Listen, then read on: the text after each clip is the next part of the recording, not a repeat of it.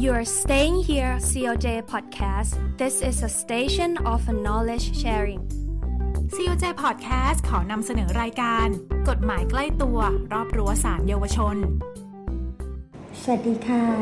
พบกันอีกครั้งกับรายการกฎหมายใกล้ตัว รอบรั้วสารเยาวชนนะคะ กับดิฉันสุพิชารีรักษ์ผู้พิพากษาสารเยาวชน และครอบครัวกลางค่ะ ครั้งก่อนได้พูดถึงเรื่องการตั้งผู้ปกครอง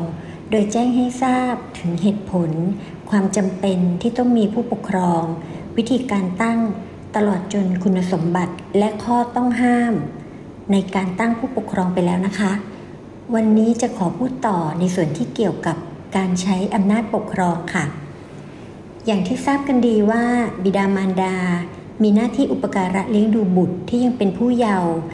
ที่เรียกกันว่าเป็นผู้แทนโดยชอบธรรม ส่วนผู้ปกครองที่ศาลตั้งก็มีหน้าที่เช่นเดียวกัน ซึ่งบุคคลทั้งสองประเภทนี้เรียกได้ว่าเป็นผู้ใช้อำนาจปกครองนะคะ ทีนี้เรามาดูกันว่า ผู้ใช้อำนาจปกครองมีสิทธิอะไรบ้าง อันนี้บัญญัติไว้ในประมวลกฎหมายแพ่งและพาณิชย์ มาตรา 1567 นะคะ บัญญัติว่าผู้ใช้อำนาจปกครองมีสิทธิข้อที่ 1กำหนดที่อยู่ของบุตร ข้อที่ 2ทำโทษบุตรตามสมควรเพื่อว่ากล่าวสั่งสอน ข้อที่ 3 ให้บุตรทำการงานตามสมควรแก่ความสามารถและฐานานุรูป และข้อที่ 4 เรียกบุตรคืนจากบุคคลอื่น ซึ่งกักบุตรไว้โดยมิชอบด้วยกฎหมาย เรามาดูรายละเอียดของแต่ละข้อนะคะ ข้อที่ 1 ก่อน สิทธิที่จะกำหนดที่อยู่ของบุตร การที่บิดามารดาผู้ใช้อำนาจปกครอง มีหน้าที่ต้องให้ความอุปการะเลี้ยงดูให้การศึกษาแก่บุตรจำเป็นที่จะต้องให้บุตรอยู่ในความควบคุมดูแลของบิดามารดา กฎหมายก็เลยให้สิทธิบิดามารดาที่จะกำหนดที่อยู่ของบุตรว่าจะให้อยู่ที่ใดตามสมควรนะคะ โดยปกติบิดามารดาซึ่งเป็นผู้แทนโดยชอบธรรมก็มักจะมีภูมิลำเนาอยู่แห่งเดียวกัน และบุตรที่ยังเป็นผู้เยาว์ก็มักจะต้องพักอาศัยร่วมกับบิดามารดาอยู่แล้ว ก็จะไม่เป็นปัญหาในเรื่องนี้แต่อย่างใด แต่ถ้าเกิดว่าบุตรโตขึ้นมาอีกนิดนึง เริ่มไปไหนมาไหนเองได้แล้ว แต่ยังเป็นผู้เยาว์อยู่ อายุยังไม่บรรลุนิติภาวะ บุตรอยู่กับบิดามารดาที่กรุงเทพเป็นปกติ ต่อมาหนีออกจากบ้านไปเที่ยวเตรที่จังหวัดเชียงใหม่ แล้วไม่ยอมกลับมาบ้าน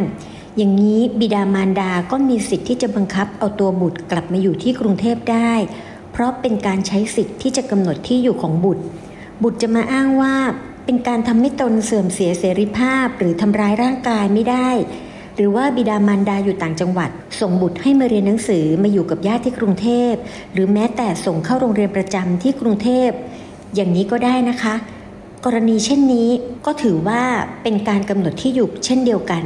อย่างไรก็ดีสิทธิในการกำหนดที่อยู่ของบุตรอาจจะต้องงดเว้นการใช้ชั่วคราว เช่น กรณีที่บุตรกระทำความผิดอาญา แล้วศาลมีคำพิพากษาหรือคำสั่งให้บุตรไปอยู่ที่อื่น หรือแม้แต่ส่งให้เข้ารับการฝึกและอบรม ในสถานพินิษและครบและคุ้มครองเด็กนะคะอะทีนี้เรามาดูกรณีที่สองค่ะ สิทธิทำโทษบุตรตามสมควรเพื่อว่ากล่าวสั่งสอนก็เป็นเรื่องปกตินะคะ การควบคุมดูแลให้การศึกษาอบรมบุตร บิดามารดาก็อาจจะจำเป็นต้องทำโทษบุตรบ้าง กฎหมายก็เลยบัญญัติไว้เพื่อให้สิทธิ์ในการทำโทษบุตร แต่ว่าการทำโทษจะต้องลงโทษตามสมควร เพื่อประโยชน์ในการว่ากล่าวสั่งสอนบุตรที่ทำผิด ให้รู้อะไรดีอะไรไม่ดี อะไรควรทำและไม่ควรทำและต้องเป็นการกระทำไป เพราะความรักความปรารถนาดีต่อบุตรนะคะ การลงโทษบุตร ไม่เป็นการทารุณ โหดร้าย รุนแรงเกินเหตุ หากเป็นการลงโทษที่รุนแรงเกินไป จะเพราะความโกรธหรืออะไรก็ตาม หากรุนแรงเกินสมควร เหล่านี้ก็อาจจะมีความผิดฐานทำร้ายร่างกายได้นะคะสิทธิของบิดามารดาในการทำโทษบุตรนี้อาจมอบให้ครูบาอาจารย์ในโรงเรียนของบุตรใช้สิทธิแทนตนได้ แล้วก็ต้องเป็นการใช้สิทธิ ในการทำโทษของครูบาอาจารย์ตามปกติของโรงเรียนตามที่มีกฎตั้งไว้นะคะ โดยการที่จะทำโทษบุตรในลักษณะเช่นนี้ทำได้อย่างถูกต้อง โดยต้องดูอายุพละกำลังอุปนิสัยใจคอตลอดจนพฤติการอื่น ๆ ประกอบด้วย เช่น เด็กที่ยังเป็นผู้ยาวอายุยังน้อย อาจจะเพียงดุด่าว่ากล่าว หรือตักเตือนอบรมสั่งสอนก็ใช้ได้แล้วนะคะ แต่ถ้าหากว่าโตกว่านั้นเรียนมัธยมแล้ว ชอบหนีโรงเรียน เกียจคร้าน ไม่เรียนหนังสือไม่ทำการบ้าน ก็อาจจะต้องใช้การสั่งให้ทำกิจกรรม หรือกักบริเวณไว้ต้องดูวิธีการทำโทษที่เหมาะสมนะคะ เหตุที่ระบุว่าตามสมควรก็เพราะว่าวัตถุประสงค์ของการลงโทษ เป็นการอบรมสั่งสอน แก้นิสัย ความประพฤติที่ไม่ดีของนักเรียน ของบุตรเราที่ยังเป็นผู้เยาว์เพื่อให้รู้สำนึกในความผิด และกลับประพฤติตนในทางที่ดีต่อไปนะคะ มาถึงกรณีที่ 3 ค่ะ สิทธิที่จะให้บุตรทำงานงานตามสมควรแก่ความสามารถและฐานานุรูป การให้ทำการงานนั้น ไม่เรียกว่าการใช้นะคะ แต่เป็นวิธีการหนึ่งในการอบรมสั่งสอนบุตร ถือเป็นการฝึกหัดอุปนิสัยให้เป็นคนขยันขันแข็ง ช่วยเหลือตนเองได้ ช่วยเหลือผู้อื่น มีน้ำใจ และสามารถเผชิญกับชีวิตในภายหน้าได้ กับเป็นการแบ่งเบาภาระของบิดามารดาด้วย กฎหมายก็เลยกำหนดให้สิทธิบิดามารดาที่จะใช้บุตรทำการงานได้ เช่น ให้ช่วยทำกับข้าวบางอย่างล้างจานซักรีดเสื้อผ้าของตนเอง แต่การทำการงานนี้ต้องเป็นไปตามสมควร แก่ความสามารถ และฐานานุรูป ต้องเป็นงานที่ไม่เป็นอันตรายต่อสุขภาพอนามัย ไม่ขัดต่อการพัฒนาส่งเสริมคุณภาพชีวิต ไม่ใช่ให้เด็กไปทำงานในสถานบริการในเวลากลางคืน ให้ไปช่วยล้างจาน ให้ไปช่วยเก็บกวาดโต๊ะ หรือช่วยทำอะไรก็ตามแต่ ลักษณะเช่นนี้คือไม่เหมาะสม ขัดต่อพัฒนาการและส่งเสริมคุณภาพชีวิต และยังอาจจะผิดกฎหมายเกี่ยวกับการคุ้มครองบุตรด้วยนะคะ มาถึงกรณีที่ 4 ค่ะ สิทธิเรียกบุตรคืนจากบุคคลอื่น ซึ่งกักบุตรไว้โดยมิชอบด้วยกฎหมาย การที่บุคคลอื่น กักขัง ล่อลวง ชักพาบุตรไปจากบิดามารดา บุคคลนั้นอาจมีความผิดทางอาญาฐานพรากผู้เยาว์ความผิดต่อเสรีภาพ และยังเป็นการกระทำละเมิดในทางแพ่งด้วย บิดามารดาจึงมีสิทธิ์ฟ้องบุคคลที่กักบุตรไว้ให้ส่งคืนบุตรมาให้ตน แล้วถ้าหากว่าบุตรถูกควบคุมหรือขังโดยผิดกฎหมาย บิดามารดาก็ยังมีสิทธิ์ร้องขอต่อศาลตามมาตรา 90 แห่งประมวลกฎหมายวิธีพิจารณาความอาญา ขอให้ศาลสั่งปล่อยตัวบุตรได้ แต่ถ้าเขากักไว้โดยมีอำนาจโดยชอบด้วยกฎหมายที่จะกระทำได้ เช่น บุตรกระทำผิดทางอาญา ถูกส่งตัวมาให้ศาลแล้วศาลสั่งให้ควบคุมตัวไว้ อย่างนี้จะมาขอให้ส่งบุตรคืนไม่ได้นะคะ ยังมีอีกกรณีหนึ่งก็คือ สมมติว่าบิดามารดาเคยทำสัญญายินยอมให้บุตรอยู่ในความอุปการะเลี้ยงดูของบุคคลภายนอกทำสัญญากันเองนะคะ ก็ยังมีสิทธิ์เรียกบุตรคืนจากบุคคลภายนอกเมื่อไหร่ก็ได้